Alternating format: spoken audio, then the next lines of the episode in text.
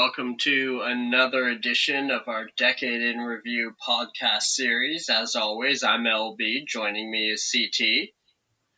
Good evening, everybody.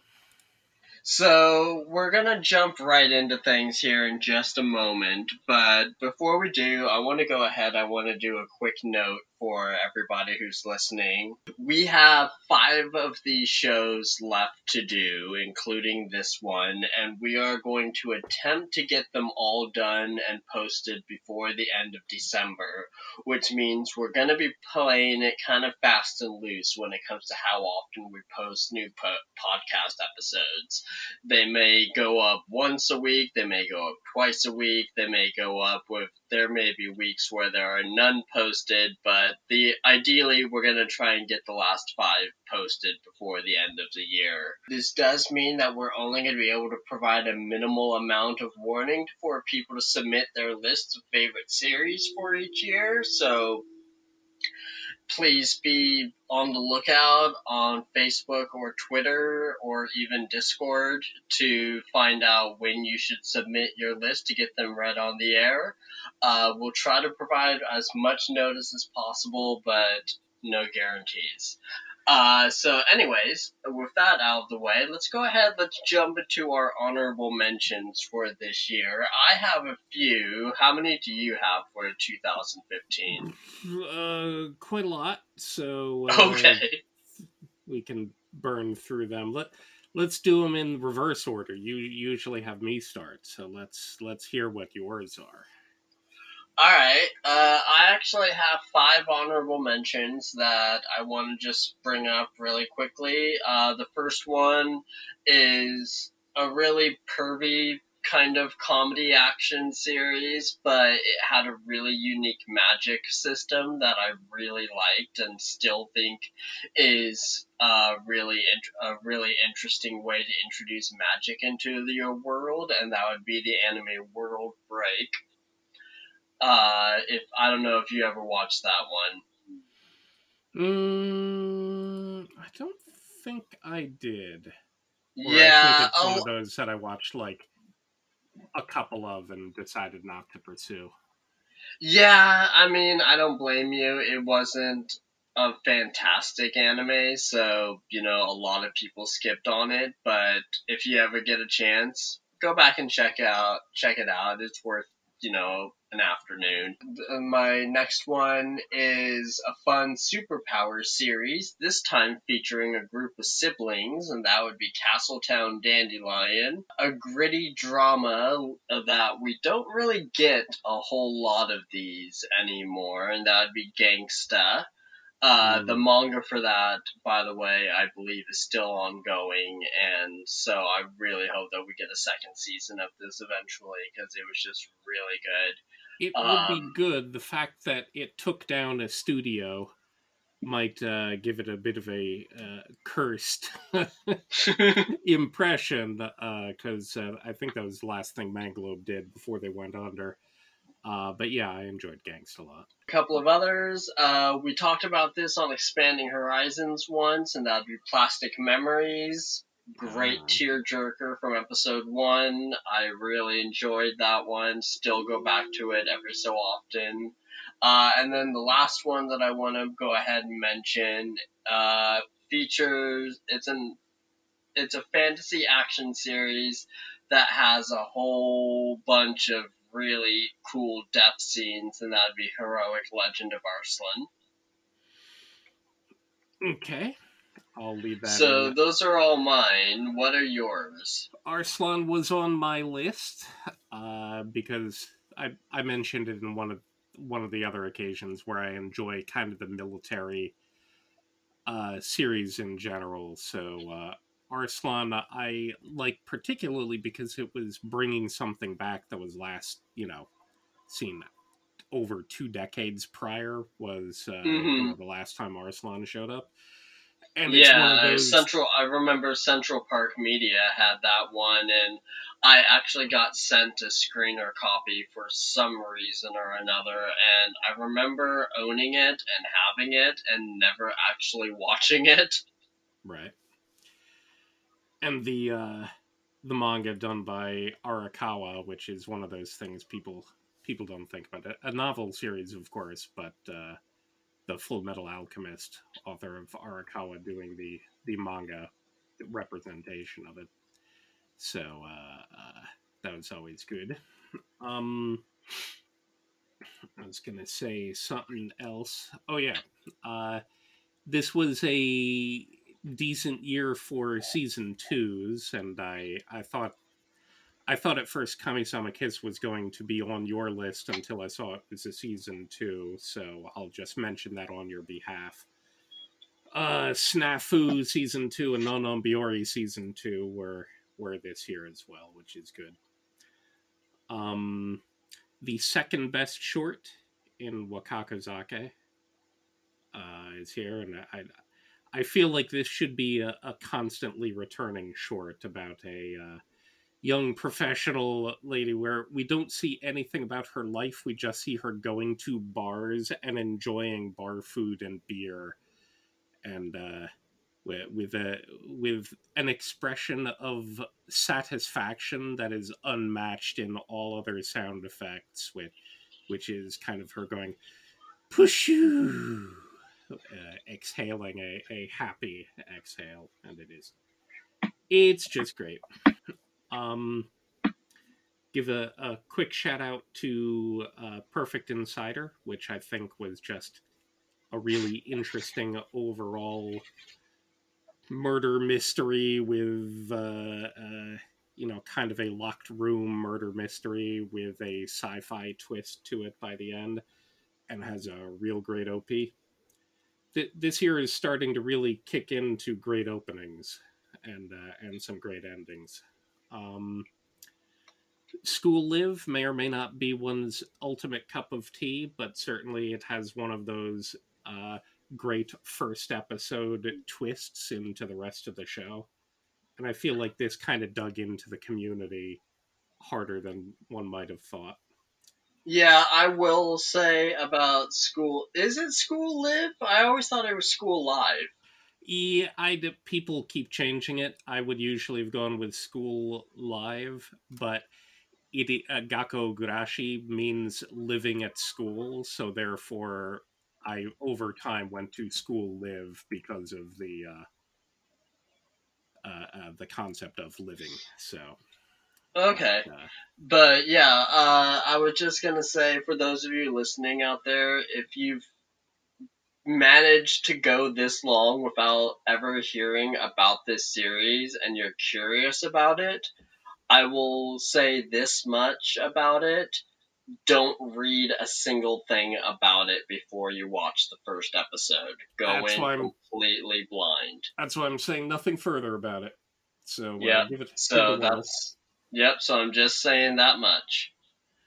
Uh, movie wise, one movie makes my final list, but an honorable mention I will give to Miss Hokusai, which is uh, a a very interesting, quirky, like historical romance ish drama, coming of age ish. It's uh, uh, what is it about? About uh, Hokusai, the uh, you know the, the Japanese artist that uh, if anyone recognizes any artist, it is Hokusai, and uh, in this case, a an uh, apprentice thereof.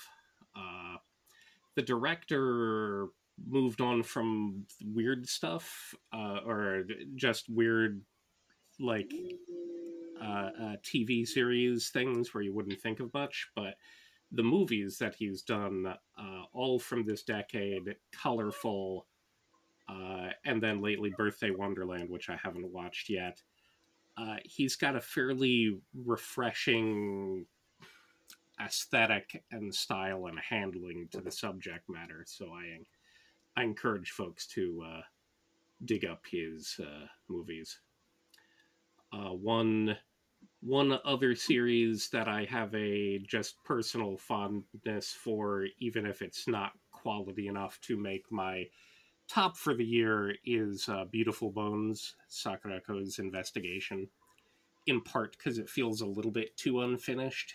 We finally, towards the end, get to see a bit more of that main uh, a serial killer baddie that they're talking about, but we don't get into too much meat of that. So I really definitely wish that uh, there was more to this series because it's got a great dynamic.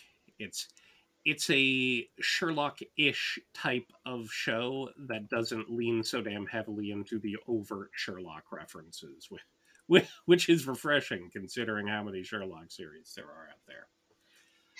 um, and 2015 is also when we see the return of uh, Lupin, of Lupin the Third, to the airwaves in a weird fashion because part four is based in Italy and premiered on Italian television first, with I believe the Italian dub being the uh, uh, the the source for it, or at the very least, because it appeared there first, it was Italian was the first language it dropped in. I don't remember. I don't recall offhand, but uh, start starting into the uh, modern Lupin handling after.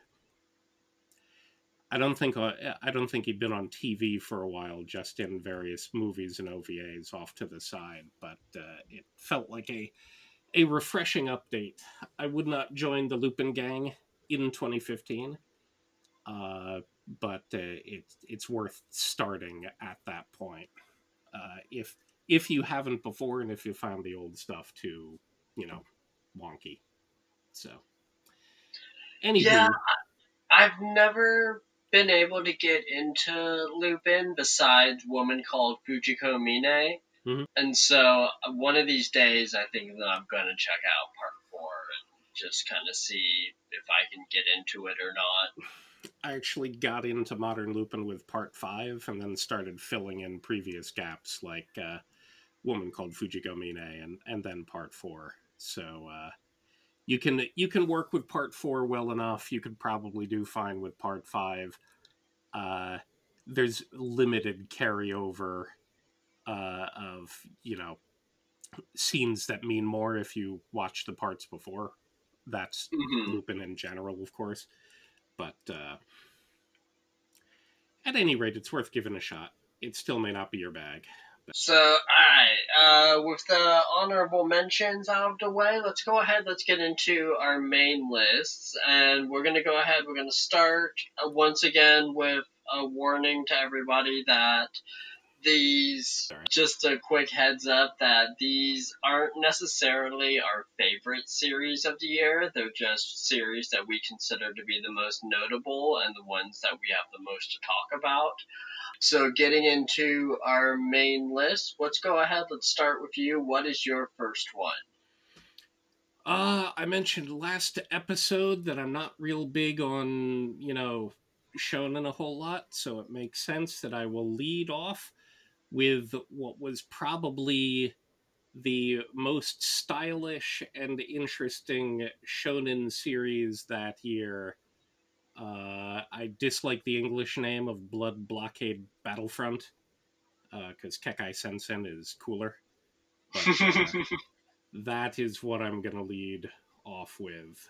Um, it was based on manga by the Trigun author, so that gives you a bit of a uh, of an inkling going in, but it's uh, just a really well done, tightly packed kind of madcap.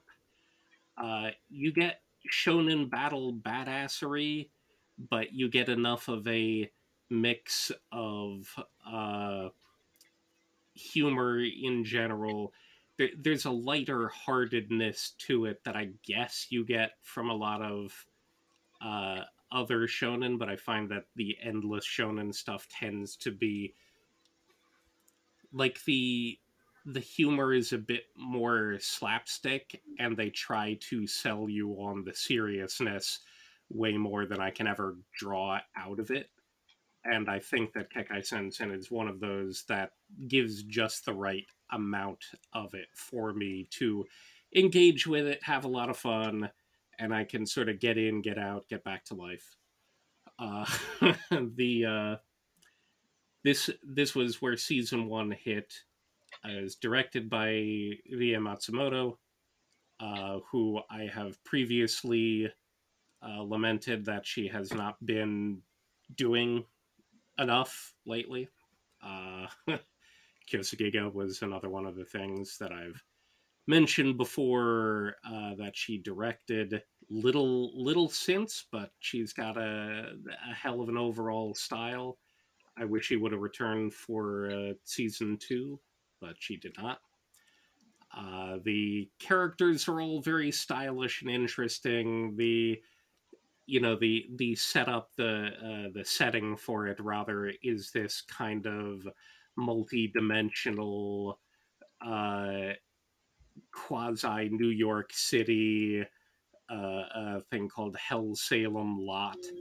Uh, that's kind of separated in some ways from the rest of humanity, and it's just this uh, melting pot of magic and monsters and insanity. And uh, of course, we follow our hero in from the outside, so we're lensed through uh, our particular shonen hero, who's not nearly as obnoxious as most of them are, and isn't the normal type of it. His his powers are not I'm immune to magic or I'm fisticuffs. He has uh, uh, all-seeing eyes that let that grant him insight in certain things and give him the ability to help other people. But much of the time, he's a damsel in distress. and other times he's you know just bashed around by the rest of the uh, the group. But it's uh, it's an overall great set of uh, uh, folks, and it I feel like it's just long enough and has so far happened just often enough because it had a, a one core season one, a one core season two. I don't recall if the uh, manga is ongoing.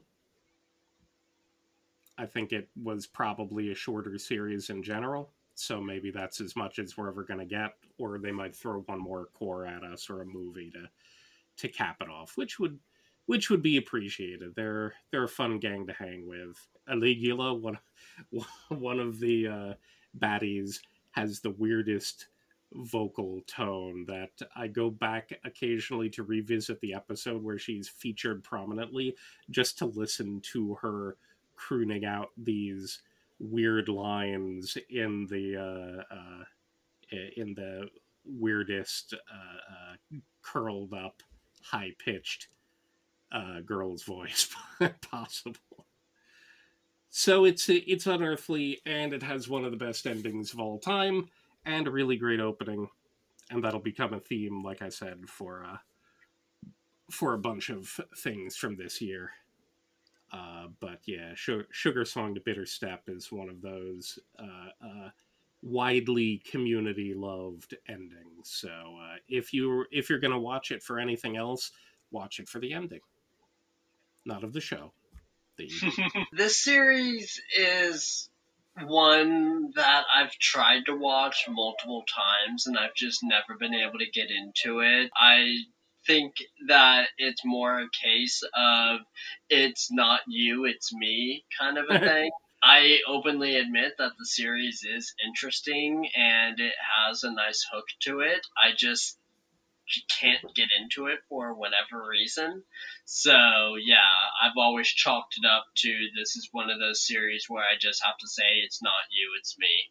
Now, now is this just going to happen to you pretty much all the time with things you might classify as battle shonen? Because another one that uh, that uh, uh, I tried on you before that I thought you would dig. Uh, you bailed on Noragami for uh, expanding horizons, so I feel like of the of the limited stock of ones that I particularly dig, they they don't have any pull on you are there ones that do or is this just you know something that you're you're not gonna kind of like sci-fi or uh, or mecha stuff if it's not your thing it, it pretty much extends to all of the quote unquote battle shonen there are some exceptions. I mean, I've watched I watched over a hundred episodes of Hunter Hunter. I've watched pretty much all of My Hero Academia. You know, there are some rare exceptions, but for the most part, like Battle Shonen series just don't grab me. Interesting, because My Hero Academia was one of those that had no appeal to me because it steered very much into the the bog standard stuff. Uh, I forgot to put this in as an honorable mention, but since it it applies here, the way that I will usually pursue hype battle shonen is if it's skewed to the side in some fashion. And so 2015 is also the year that uh, we started getting Food Wars.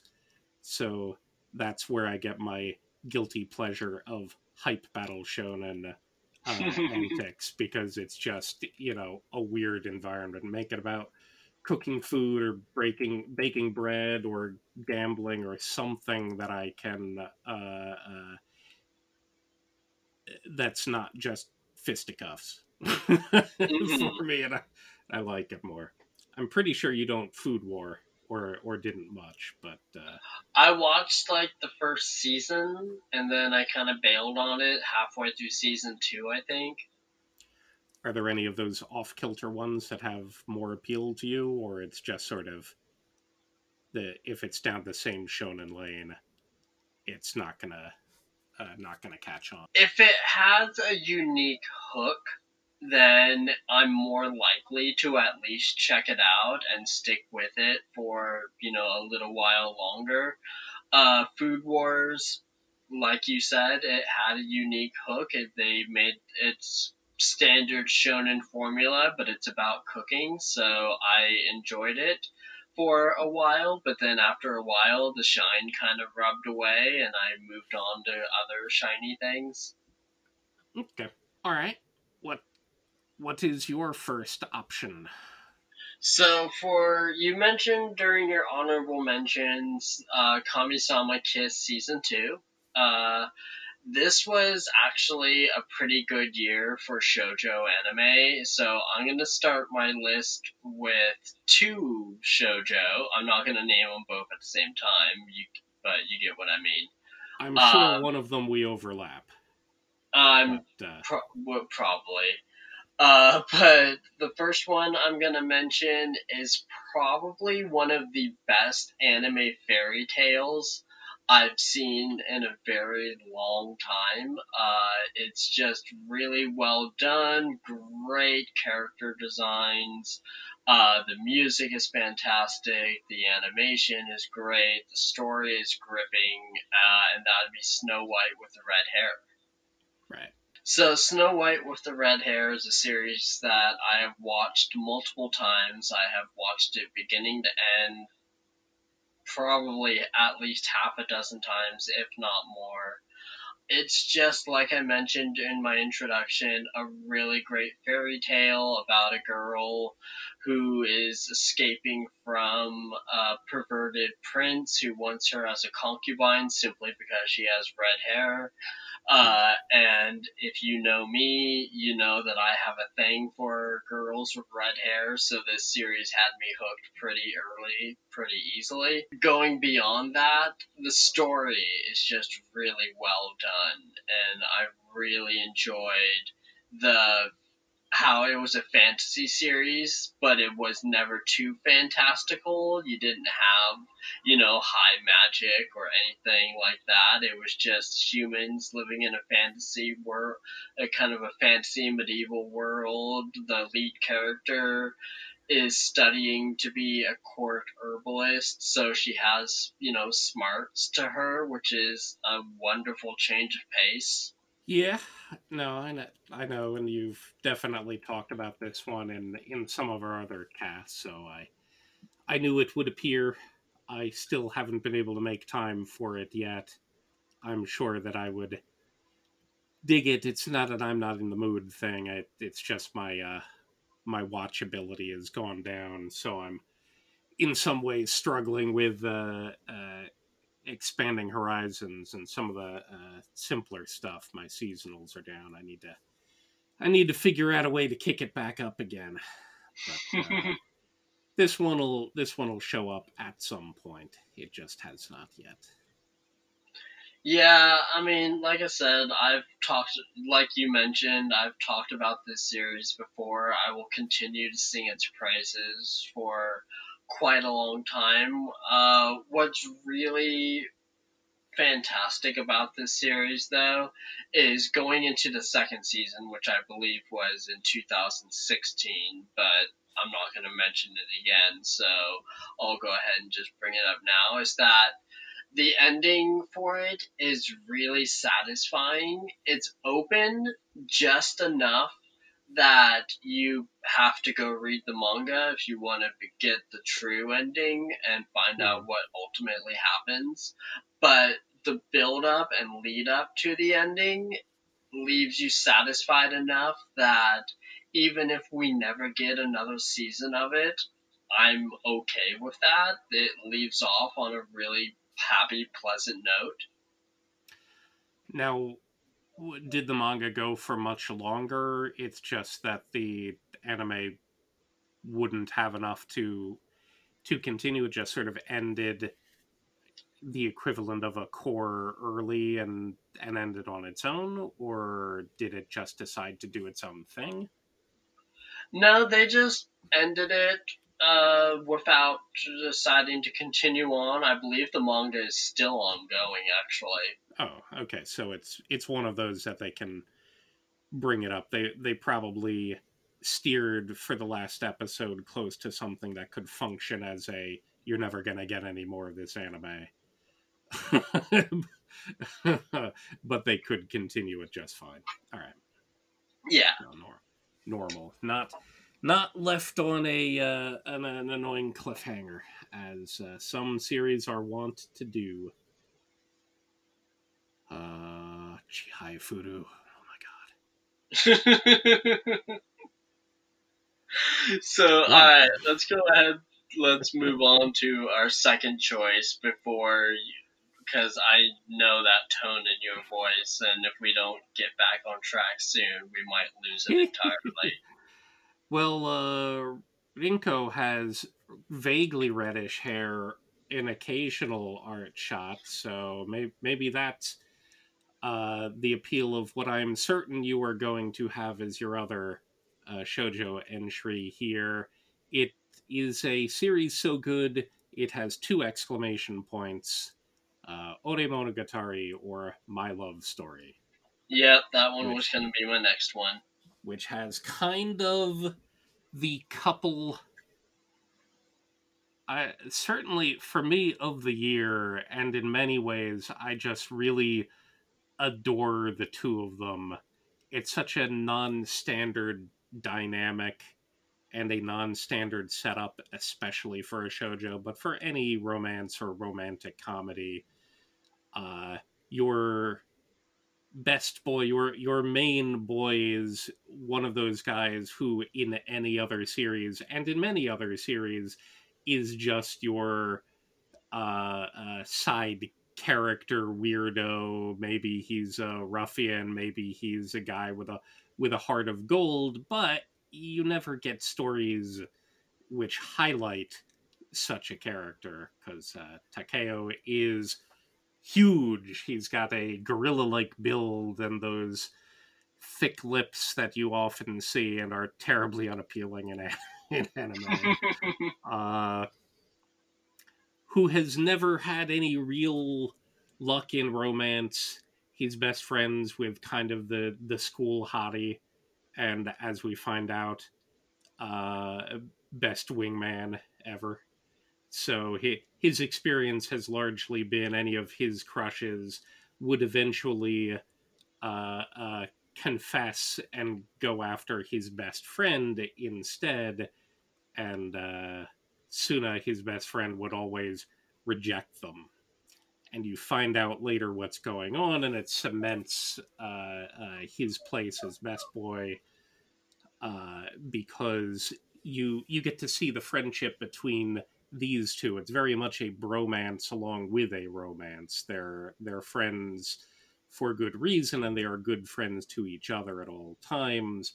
But Takeo rescues a uh, a girl from a molester, uh, on a, on a train, one of those, you know, a fairly tropey setup, but uh, uh, brings the molester to a police station and knocks him out and gets suspended for a bit. Uh, the girl is thankful and tries to express her thanks to Takeo and also through Suna, who's there. Takeo thinks that uh, she's having feelings for Suna because, I mean, who wouldn't? He's a hottie. Uh, but very early in this series, unlike most series, the friend disabuses Takeo and says, No, she likes you. And Takeo's busy saying, That can't possibly be the case, which we've seen a hundred thousand times before. But by episode three, there is actual confession and no misunderstandings and direct feelings directed to each other. And they start dating in episode three, and we have two full damn cour of them having an actual relationship. And it is sweet and marvelous and weird, and of course, they are an opposites attract kind of dynamic. And uh, Rinko is is she's fairly typical design, you know, small, uh, unbelievably cute and sweet and uh, uh, what is it like likes uh, baking and stuff. It's exceptionally feminine and innocent, except they do get to lean into things where you know she's feeling urges that are not a I must not act upon this kind of thing. So there's development between the two of them, but mainly it's going for a ride in their relationship and their dynamics with their various friends and going through school life and the occasional drama.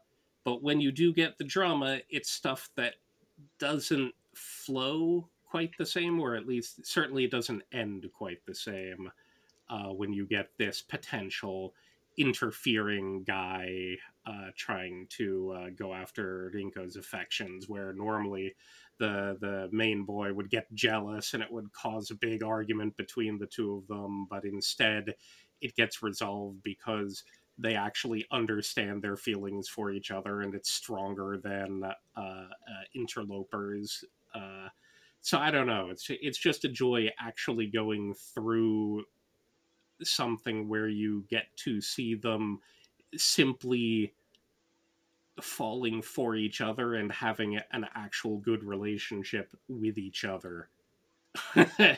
And not overly burdened with uh, with a million of the same exact kind of romantic dr- drama tropes.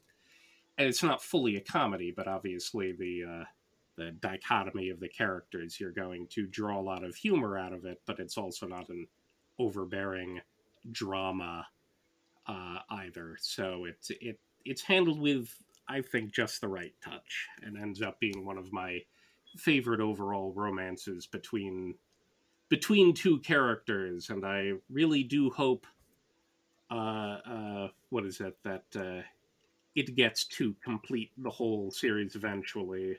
And if I recall, it's the same team that does Chihaya Furu. So we got a season three of Chihaya will probably return here and then back for season four of Chihaya. That is that is my fervent hope. Go do. I, I, was a bit annoyed that they went to here instead of Chihaya Furu season three, but uh, I forgave them. And now they just gotta keep making it happen. My first experience with my love story was actually reviewing the first volume of the manga when I was working for ICV2. And I remember reading the first volume of the manga, and it got to the point where Rinko and Takeo confess their feelings for each other and get into a relationship, and that's where the first volume ends. And at the time, I even wrote this in my review, it felt like it was too easy and too complete. I was so used to seeing romance stories get drawn out and dragged out and hemming and hawing and all this good stuff that when I saw the two main characters get into a relationship by the end of volume one, I was like, well, that's boring. Where, where could they possibly go with this? What the heck? And then I just watched the anime, and I'm like, oh, okay. So yeah, so that was my first impression with my love story was that uh, when I read that first volume, it confused me that the main characters got into a relationship early. Understandable. It, it is definitely weird, but uh, there are there have been some modern series, and maybe I'll have to delve back and see. Oh, am I just not remembering X Y Z? It it feels like a, a relative desert of actually having characters get together by the you know fairly early or by the middle of something rather than dragging it out dragging it out it's taking so long oh my god uh so uh as much as uh, you know you enjoy the overall chase for them as well occasionally it's nice to reverse it and uh, and uh, just start that way, and uh, yeah, you get uh, you get a more interesting overall run. I think. Yeah, I mean, I really enjoy this series. I've watched it all the way through a few times, much like uh, the, every other series that I that I usually bring up with these lists. I do remember watching it weekly and I was discussing it on my old podcast. The one thing that I remember about this series the first time I watched it was experiencing this first relationship with Rinko and thinking and saying out loud, there is no way that there are actually girls this sweet and innocent out there in the world. They don't exist. This can't be real. And I kept getting assured, no, there really are girls like this out there. You just don't know them for probably good reason. And the the reason that that doesn't become annoying is because the only one who is sweeter and more innocent and more pure than Rinko is Takeo. So uh, he is the shojo heroine ultimately. it's just housed in a very uh, unshojo protagonist uh, body structure.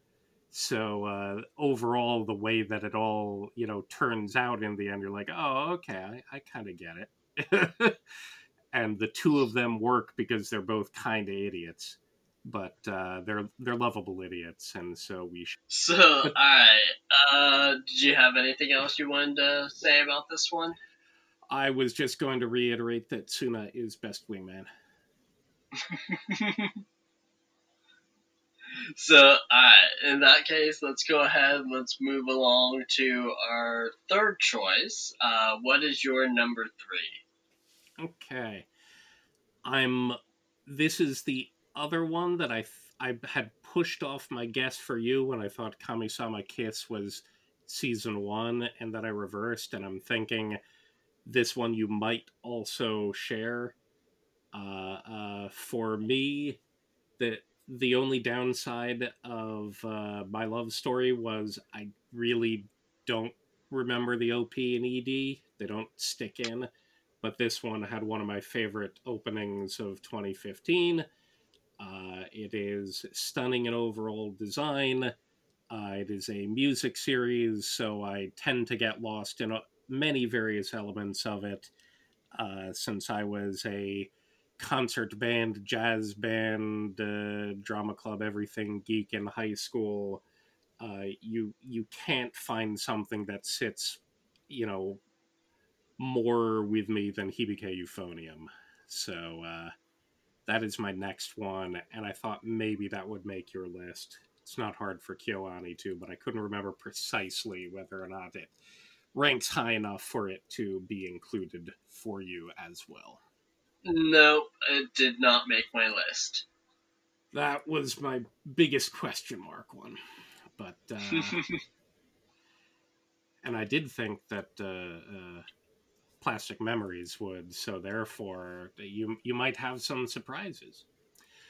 Uh, but yeah, Hibike Euphonium. This is another one of those series that I drew people in with. I think my my one of my friends, my friend in California, I forget. No, I, I got her with Your Lie April episode two, the uh, the the the violin uh, concerto. She's a pianist, but you know it is more about the the piano. But I did get other people in with various elements of uh, Eupho if they had a particular music love or or band love. Uh, I mean, it's it's hard to uh, to out cute girls doing cute things than uh, uh, than a Kyoto Animation production. Uh, this one has a bit more structure to it. Uh, it has one of my you know favorite overall character arcs in in something that's completed. I can't give it to to Mutta yet because they Space Brothers hasn't finished in in manga, and neither has Chihaya. So I gotta wait for them to complete. Uh, but but uh, the the main character Kumiko is just a a overall joy to watch and frankly to listen to. That's one of her most memorable things is the ge and simply her vocal mannerisms. Uh, but overall, it, it it's just watching. It, it's not watching a band come together. Everyone, let's make a light music club, or everyone, let's form this club out of nowhere. All schools have a you know a band of some sort. In this case, though, you're led into a story where you have some people who are just kind of joining uh, uh, to waste time, some people who really want to uh, join. They were doing well on a competitive circuit, but then had a big drama off screen from the year before. So we're kind of following four new characters into it. Some of them who are hardcore bandites, some of whom have been sort of dragged in but kind of like it, some of whom are newbies. It's uh, it's a great overall introduction, I think, to that type uh, of anime because you're not really just following the one character, even if you bond with uh, with Kumiko the most. Kind of like uh, uh, Shirobako, you're probably going to bond most with Aoi, but the whole group of them, there are five of them that you're going in with, and that's sort of the same thing here. You're joining the larger world through the lens of four characters uh, who are all kind of meeting each other for the first time as well. But they uh, uh, are doing the band things. They get a, a, you know a new conductor who is willing to have them strive towards greatness, and the arc between seasons one and two is kind of amazing. Uh, I may have to. I don't know if I'll talk about it for for 2016 since that's when season two hits, but uh, it, it's one of those things where for years my favorite uh, music scene would come from one show and then it got overwritten by the medley and kids on the slope and then it's been overwritten by the season 2 episode 5 regional concert which uh, represents a whole lot of character growth as well as well as being such a long and amazing set piece uh, but you get a whole lot of great animation and instrumentation, and you don't get a whole lot of friggin' CG hands. So uh, I'm I'm a little bit abused by CG hands from anime, so I appreciate it not uh, invading me as much in in Hibike Euphonium. But uh, there there are many meaningful moments, and you know if even if you're at any particular crossroad you like cute girls doing cute things you like kyoto animation you like band if you're only in one of them follow it through to here and see whether you dig uh, Eupho in in general. if you like two or more of them and you haven't watched this, then I have no idea what's wrong with you. Uh, Eupho is one of those really weird outlier outlier series for me because I love Kyoto animation. I love cute girls doing cute things series, but I just could not get into this one nearly as much as I really wanted to, mostly because there was a little too much drama for me to really get into it. I mean, I like music series. I like cute girls doing cute things. I like Kyoto animation. There was just a little um there was an air of intensity to this series with the characters trying to figure out with the band trying to figure out exactly, you know, what kind of band they wanted to be that I just couldn't get into it nearly as much. Maybe it's because I had a bad experience with orchestra when I was in school, so I don't know. That could that could play in. Amusingly, that's the reason why I dig it a bit more. Is even if it steers a bit into melodrama, I feel like with a bit more dramatic seriousness here and there, and a bit more actual character drive seriousness here and there. I, I feel like it it has a bit more to invest in than your typical cute girls playing cute instruments. Yeah, I guess I'm just not smart enough for it. I'll just have to stick with my K-On. You just don't understand. it's too advanced for you. So, alright, uh, let's go ahead and let's move along to my number three. Yeah, three. So, okay.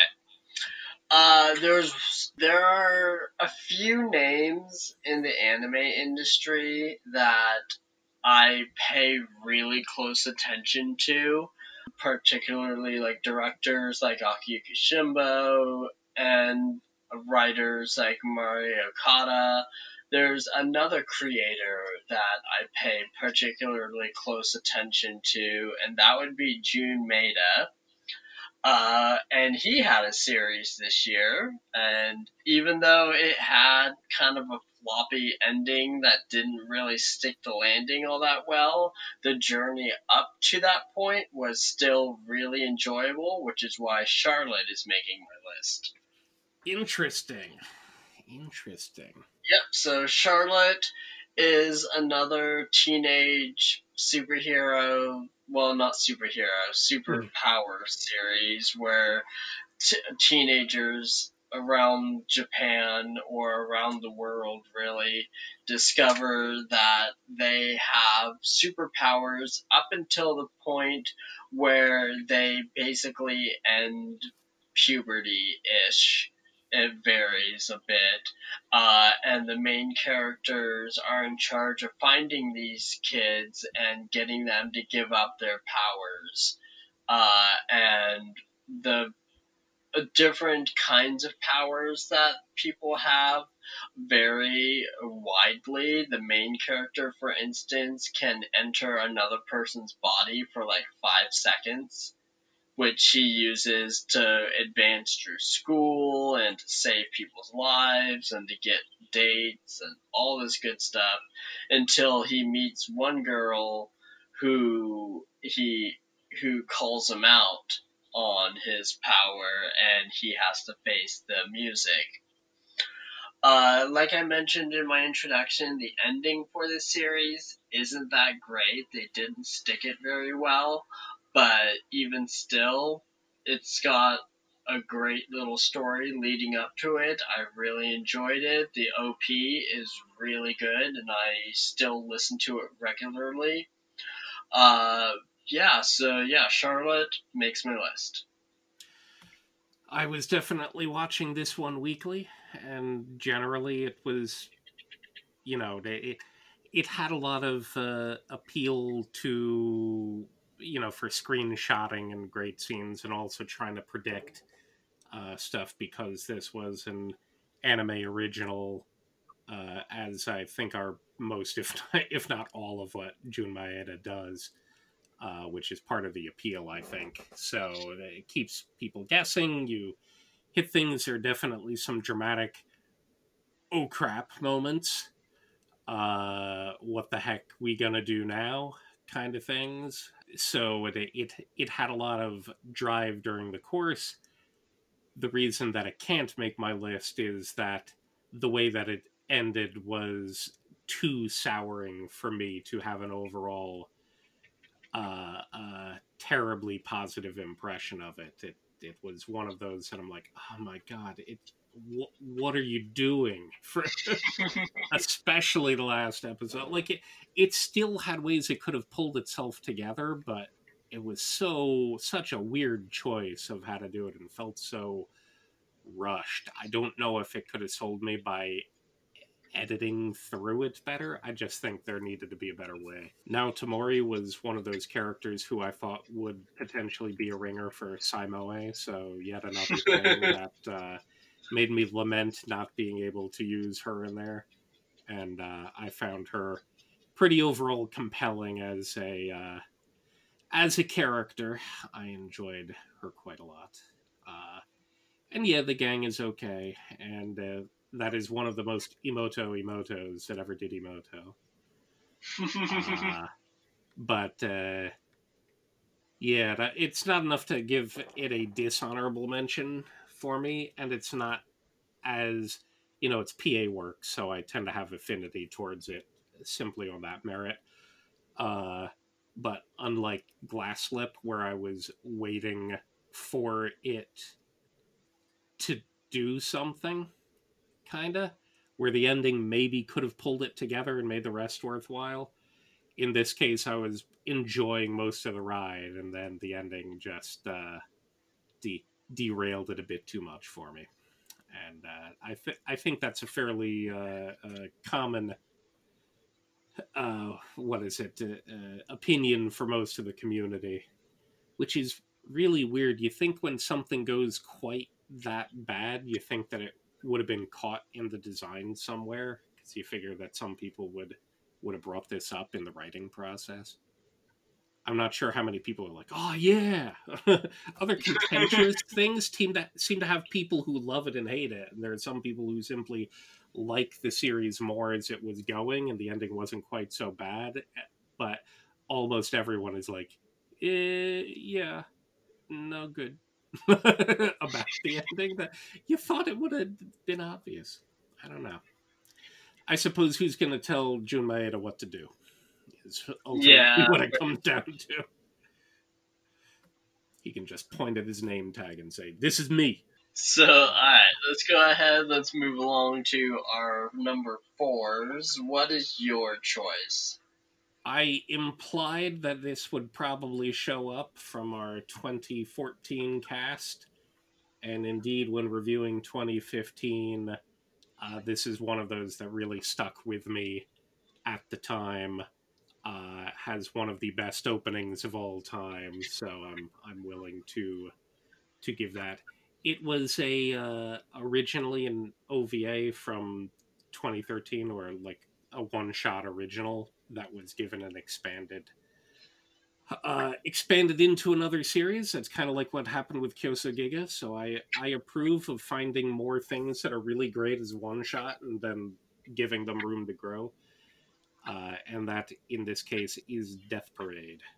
I have that on my list as well. Okay, so because it didn't even get an honorable mention, I I did assume that it probably would have showed up, but uh, I, I forget if we talked about this one before, probably at least in passing.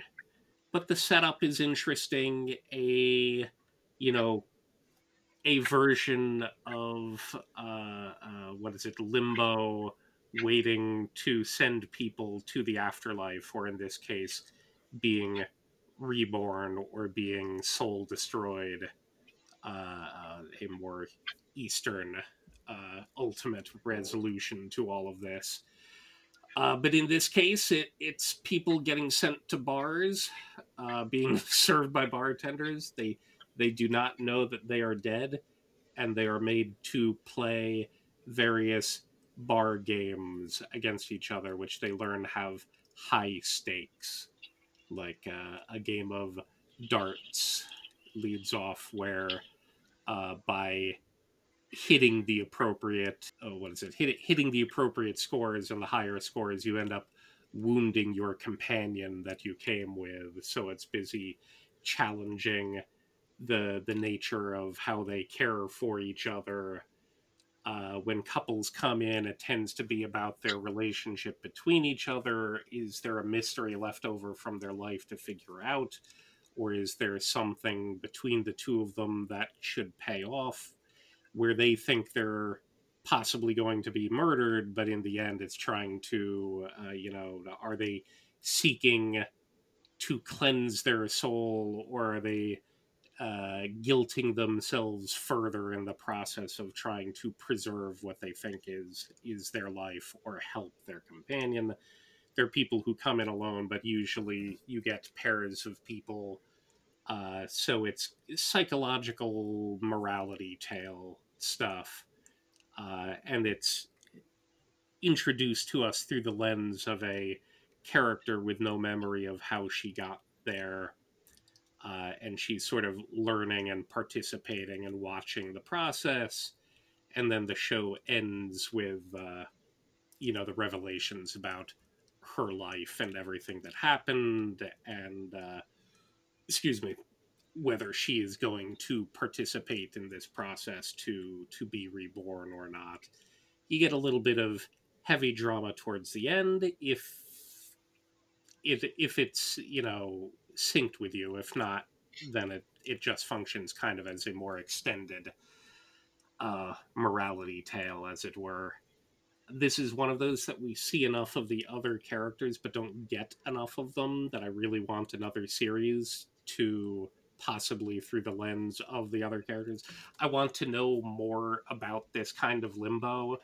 It seems like some of the characters are trying to overturn it and having their um, what is it their uh, bartenders i forget what they're referred to as specifically but uh, the the overseers the the judges uh, it it feels like there are people invested in trying to change the nature of how the judgment of souls that come here go on i feel like there's another set of stories to tell. So I, I do wish we would get a bit a bit more.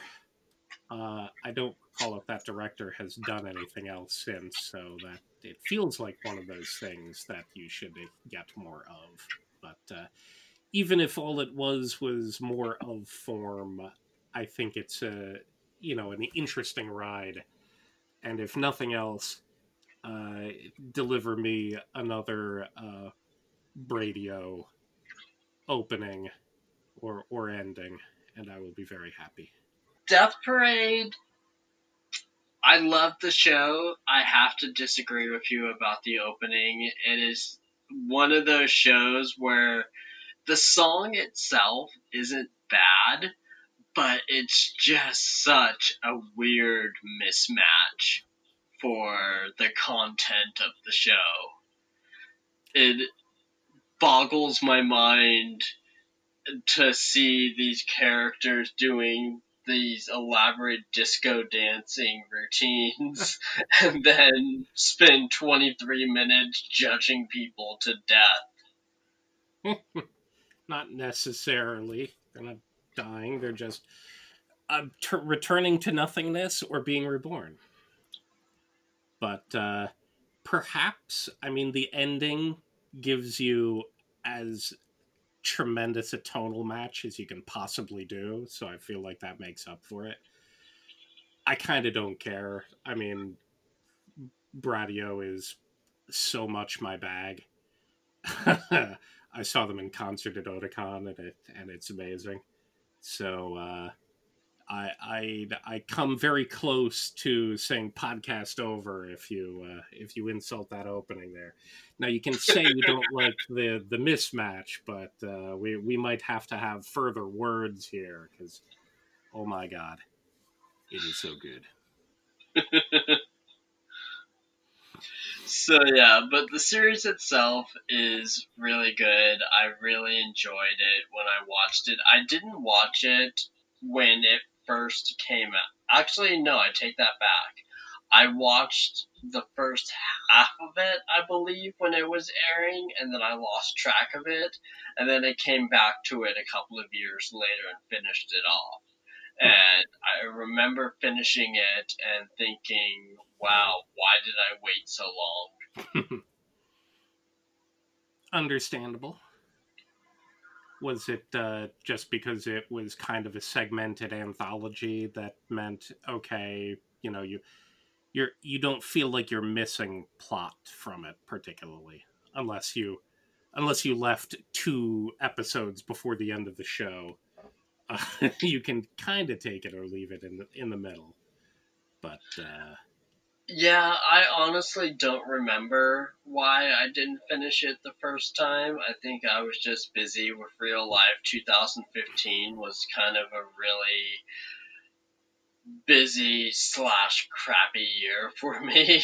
So uh, I lost track of a lot of shows this year. Uh, Basketball was another one that I lost track of in 2015 simply because life was just kind of falling apart at, at the time. That that does make sense. So you weren't you weren't waiting to do like a uh, a marathon of it at the end because I think you uh, you have a tendency to wait wait on that and be able to marathon stuff uh, occasionally, but uh, it depends. Uh, if a series is interesting enough, I'll watch it weekly. But if it's also something that there are some series that I feel are just better marathoned, and so I will do that. Uh, also, if it's a series that I think my wife will really enjoy, I'll wait until it's completely done and also completely dubbed so that we can watch it together. So it just kind of all depends. So it's her fault with the dubs. yeah, I should go back and revisit at some point, but there's other stuff to do. But uh, I feel like this one is prominent enough that it gets mentioned an awful lot especially because it's one of those single cour things that's very easy for someone to get into and develop an opinion of. Uh, and it's also fairly quick for them to be able to, you know, watch everything of and not feel like they're missing out because it's not continued in the manga uh, or anything like that. So in this case, it uh, it's a, it's a good it's a good oneer but I do wish there was more. Let's go ahead. Let's move along to our last choice for 2015. What fills your final slot? Okay. Um, I did mention in the beginning that I had a movie this year. Uh, I saved it till last because I was pretty sure there's no way that uh, you would have watched it because you don't watch movies.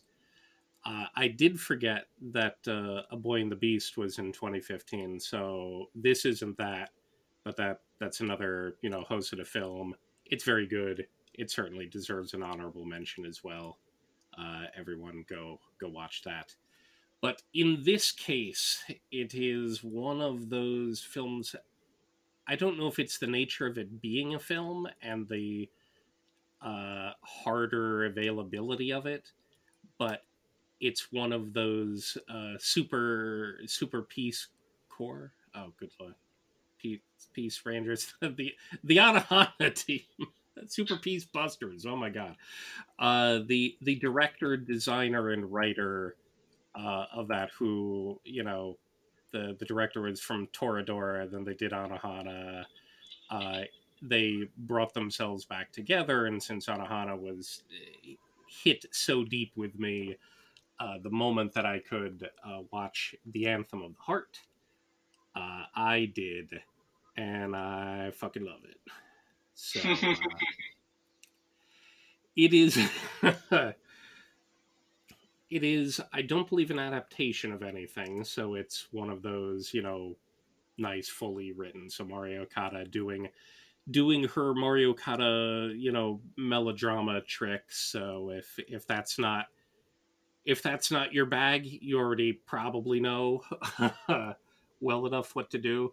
But I I'm not sure I've hated the character more than the beginning of this anime because we have our main character Jun uh, as a kid she's excitable and talkative the very epitome of a uh, uh, you know the the most moe of child characters uh, she hops around town she does stuff she sees one day she's playing in an area and she sees her father exiting a love hotel accompanied by not her mother.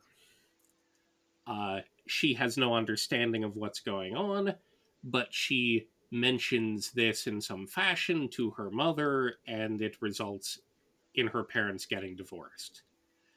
Uh, uh, her father blames her for this and is like, if if only uh, you didn't say anything or couldn't say anything. Her words hurt her family. Uh, so she has basically a psychological mental curse put upon her and finds herself unable to speak. Uh, and if she tries to speak, she gets violently sick as a result of it. So she's kind of a lonesome and, and mournful character from then on her mother can't understand her, time jumps, and now she's in high school. She doesn't have friends because you kind of have to talk to them, uh, usually, to develop a relationship. She doesn't have many connections, uh, but this whole show then is a romance coming of age, but also overcoming this psychological hardship uh, that she has. And it turns kind of a tropey thing, which is these folks together are designated as part of a committee and they decide to put on a school play. Uh, uh, and in this case, the uh, the gal who can't speak is to be given a role in it because what she f- does learn over some interaction with the boy that she will now, of course, develop feelings for is, um, excuse me, uh, uh, is that she can sing instead of speaking. So she just communicates through her phone and texting uh, otherwise, but uh, learns that she can hum and sing. And part of that is the play turns into a musical, and the boy is busy adapting songs and writing lyrics for things, and they're they're turning this whole thing into a fairy tale production of its own, and it it's largely about like it, it it's kind of about her curse, as it were, uh, and so the overall uh, thrust of it, it you know, it, it, again, I said it's you know Mari Okada. You know what to expect with certain melodramatic elements. They will appear here. I'm a sucker for them, so I'm perfectly fine. Uh, but you you get this core set of of four friends, and you get a, a large cast of the rest of the class, uh, and you go through, and it becomes about putting on the production and whether or not it will succeed in the end, whether she can get through her uh, issue, who is uh, uh, falling for who, and who will confess and who will accept. And you have normie elements to it. They don't have your typical resolution necessarily, but overall, the the process is just very heartwarming um, the it, the play itself is very interesting. The the songs are all familiar because they're all sort of culturally known. They just have new lyrics written to understood songs. Uh, so it's like weird. That that's something that you know would would be sung at temple, but it it it has fairy tale lyrics uh, uh, drawn to it. So she would map out the story, he would make the songs. It's it's just a great overall ride and a lovely little romance by the end. And I tend to try to push it on whomever. And if you're a fan of things like uh, Toradora or Anohana, uh, you should dive right in. I remember when this movie first got announced, I was really excited about it, but it just got released at a really bad time for me, so I never got around to watching it, even though I really wanted to because I am a fan of Mari Okada. Um, so yeah, it's on my pile of shame, along with about a dozen other movies that I need to watch at some point. I was able to see this in the theaters, which was great. I saw it twice during the theater run. I managed to see the two showings that I could possibly have seen near me. Uh, but then it's one of those goddamn things that Aniplex doesn't make available, and if and when they will, it's going to be a, like a five hundred dollars stupid thing. Ah, Aniplex. They, I think they still haven't brought it across necessarily but it became digitally available on Amazon. So if uh, I think people should uh, should definitely pursue it. I was very close to importing the uh, the collector's edition from Japan, but you know that's that's expensive in its own right. But I'm like, I, I need to have it. Uh, it was subtitled, so you know it it would work, but uh, uh, I forget if there is an actual edition at this point. I feel like yes, probably now there is. I don't remember offhand, uh, but everyone should watch it if they can, wherever they're able. And um, I'm gonna look it up while you inevitably move into your last one. I, I feel like they're still screwing us over, so I believe it's only digitally available, not disc available. And that's crazy to me. Get with it, Aniplex. Uh, so for my last choice, I went back and forth on if I was going to put this on my list because we've already done an expanding horizons about it, and so there's not really much more for me to say about it. However, I just couldn't betray myself by not including it on this list, and so everyone knows what I'm talking about. Assassination Classroom, my all-time favorite series. If you never heard of it, yeah, of course you haven't. so, alright, but yeah, I mean, anyone who knows me knows exactly how I feel about this show, even if you don't know me all that well, you probably know how I feel about this show. So I'm not going to go into it too deeply. Uh, I just want to reiterate everything that I said during our Expanding Horizons cast. If you haven't gone back and listened to that one yet, I highly recommend it. It's actually our most listened to podcast of all time that we've done together, um, which tells me that we need to talk about Assassination Classroom all the more. And I believe what it means is that we have to talk about Orange Road all the more. That was the companion one. Surely it's everyone being reintroduced to the 80s. That's what that's what is the driving factor. No? No. Anyways. but yeah, Assassination Classroom is just probably the best coming of age story I've ever seen. It hit me on a personal note in so many different ways. I can't even begin to describe how deeply I fell in love with these characters and this story and their growth from episode 1 all the way up to episode 52, 54, something like that. Yeah, it's just one of those amazing shows that doesn't come along very often, but when it does come along and it hits you, it hits you like a freaking bullet train going full speed. So yeah, if you haven't watched Assassination Classroom yet, I don't know how many other ways I can say you need to go watch it.